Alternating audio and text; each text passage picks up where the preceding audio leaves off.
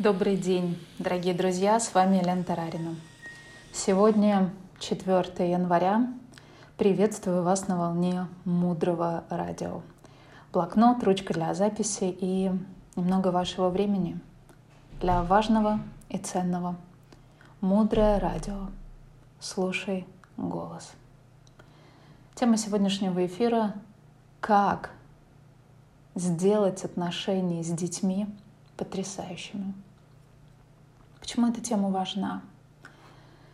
Часто дети становятся для многих отношений самым настоящим испытанием. Это может проявляться как в отношениях с детьми из прошлых браков или из будущих браков. Это может быть испытанием, когда рождается ребенок с болезнью. Это может быть испытанием для отношений, когда ребенок входит в славный подростковый возраст. Но вместе с тем дети являются прекрасной подготовкой партнерским отношениям. Они являются великолепными тренерами, которые за короткие сроки приводят нас к великолепным результатам, если мы это понимаем и если мы это используем. Давайте вспомним, как все начиналось. Мы ждем ребенка. Кто из нас готов сказать в этот период, что мы будем рады и счастливы приходу в нашу жизнь любого ребенка? Подумайте сейчас о себе, вспомните это состояние, если у вас уже есть дети, и вспомните, как это было. Если у вас пока нет детей, представьте. Это может быть период, когда вы беременны этим ребенком. К примеру, он должен у вас родиться, а может быть ребенок, которого вы принимаете в свою семью как усыновленного.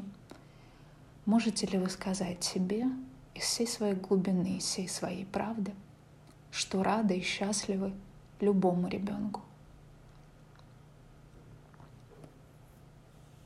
А сейчас ответьте на такой вопрос. У кого во время беременности или ожидания ребенка были страхи или волнения или переживания? И это говорит о том, что мы не были рады любому ребенку, потому что если бы мы с вами рады были любому ребенку, то чего нам бояться? Мы любого ребенка принимаем и любим. Принимаем его таким, какой он есть. Если мы с вами боимся, переживаем, то значит мы не там.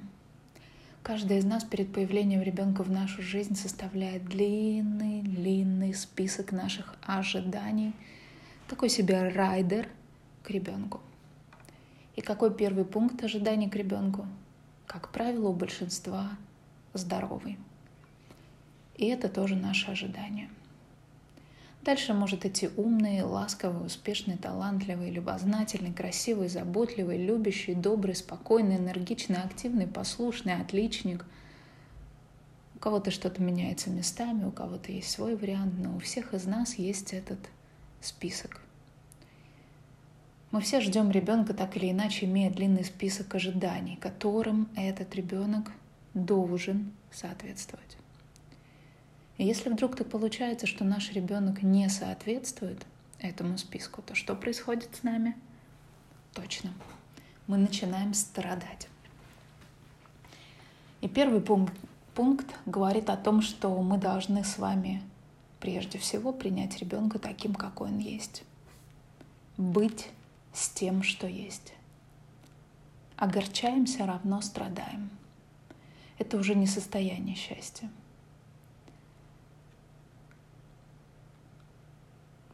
Одна моя знакомая рассказывала историю о своей родственнице, которая врач. И когда она встречала чужого ребенка больного, она полна энергии, она знает, как ему помочь, у нее нет состояния огорчения, она помогает. Она делает то, что нужно. Но когда проблемы происходили с ее сыном, она чувствовала себя беспомощной. Потому что ее сын с теми же самыми проблемами, с которыми она легко справлялась с другими детьми, Сын идет вопреки ее ожиданиям от того, каким он должен быть. И там она теряет энергию. Или другой пример. Некоторые из наших знакомых ездили к детям из интерната с, умственными отста... с умственным отставанием или с детьми с проблемами в развитии. И я хочу вам сказать, что большинство людей, когда возвращаются из таких поездок, чувствуют себя достаточно хорошо.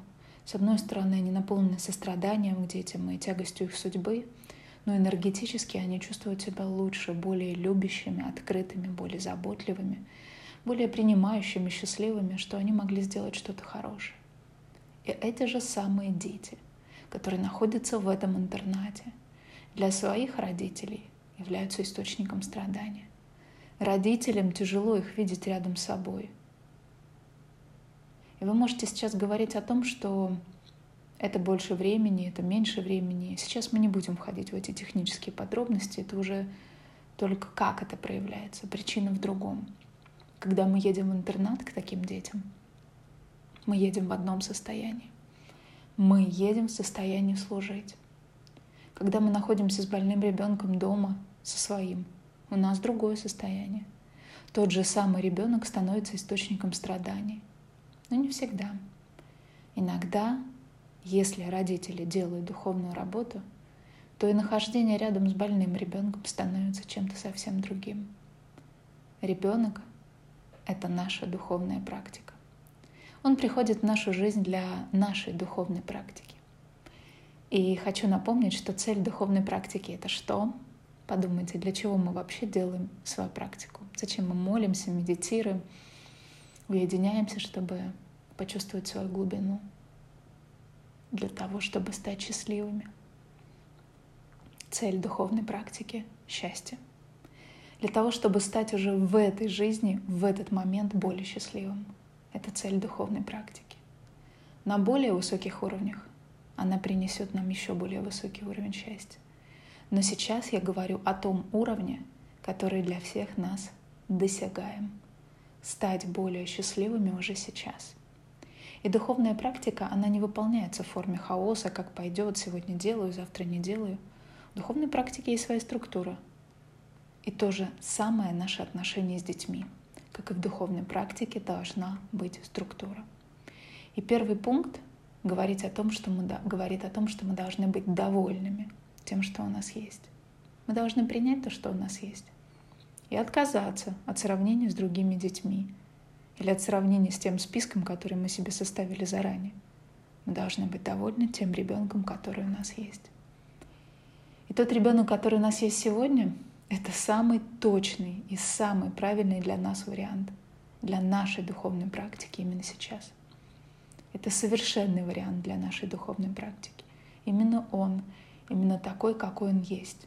Именно благодаря этому ребенку я могу стать намного более счастливой. Второй пункт — увидеть страдания моего ребенка. О каком страдании идет речь? Сейчас я говорю о детях, к примеру, подросткового возраста. Дети до 10 лет испытывают то, что испытывают их мамы. И сейчас на секундочку представьте вашего ребенка, который испытывает то, что испытываете вы. Ваши раздражения, ваши обиды, ваши депрессии, перепады настроения, конфликтные отношения с кем-то — Ребенок не знает причины этих чувств. Он не знает, что с ними делать. Он просто испытывает это чувство. Подумайте сейчас о ваших детях, которые находятся в этом состоянии, и испытайте к ним сострадание. Я вам хочу сказать, что если вы начнете вспоминать свое детство, вы вспомните эти моменты, когда вы очень четко чувствовали то, что испытывала ваша мама и папа тоже. Просто в этом возрасте ребенок часто ближе к матери. Он сильнее чувствует маму, но папу тоже. И стоит ли испытывать к ребенку сострадание, зная это обстоятельство? И что мы должны делать, если мы это понимаем? Работать с изменением своих собственных состояний, чтобы другой человек рядом с нами перестал страдать. Подростки не случайно начинают бунтовать потому что им уже надоело чувствовать то, что мы испытываем. Им уже приелось находиться во всех наших состояниях. Они хотят вырваться, освободиться. И тогда они начинают от нас отдаляться. Именно для того, чтобы находиться в своем более независимом эмоциональном состоянии, подростки начинают отделение от родителей. Потому что быть в наших эмоциях – дело непростое. И если второй пункт — это испытать сострадание к своему ребенку, то третий пункт — это испытать к ребенку любовь. И вы сейчас скажете, что вы все любите своих детей, Но в традиции мудрости то, что мы испытываем к нашим детям, любовью назвать сложно. Это уже как раз более к подростковому возрасту относится, что происходит в этот момент. Если младенцы мы еще любим безусловной любовью, если мы от них еще не ждем ответных действий или благодарности, или чистоты в комнате, или правды, еще до какого-то очень маленького возраста мы находимся в этом состоянии, то потом мы с вами достаем наш список, который уже у нас на готове, который мы держим при себе и начинаем любить согласно преискуранту. А насколько ты меня радуешь? А насколько ты меня прославляешь своими действиями? А насколько ты мне даешь статус, слушаешься, благодаришь? А насколько ты отвечаешь общественным ожиданиям? И ребенок показывает нам, особенно подросток, что стоит препятствием к нашему состоянию истинной любви, любви без условий. Он нам показывает на самые большие препятствия, преодолев которые мы сами станем счастливыми. Таким образом, мы сегодня поговорили о любви к детям, обычной, привычной, со списком ожиданий, и любви настоящей, безусловной, а также назвали три базовые пункта в отношениях с детьми. Первый пункт о том, что мы должны быть довольными тем, что у нас есть. Мы должны принять то, что у нас есть. Второй — увидеть страдания наших детей, поскольку они чувствуют все наши переживания, все перепады настроения мамы и папы. И третий — испытать к ребенку любовь без ожидания. Оставайтесь с нами на волне мудрого радио. Этот проект создан под вдохновением дорогой Марины Селицки. Мудрое радио — это благотворительный проект. В шапке нашего профиля прикреплена ссылка. Все средства, собранные на этом проекте, будут направлены на строительство международного образовательного ретритного центра, который будет называться Наланда. Мы благодарны вам за каждый кирпичик, который вы привнесете как свою лепту. Если информация, которую вы услышали сегодня, может быть полезна кому-то из ваших друзей, у которых есть дети, особенно дети подросткового возраста — пожалуйста, пригласите их на наш телеграм-канал «Мудрое радио». Слушай голос. С вами была Елена Тарарина.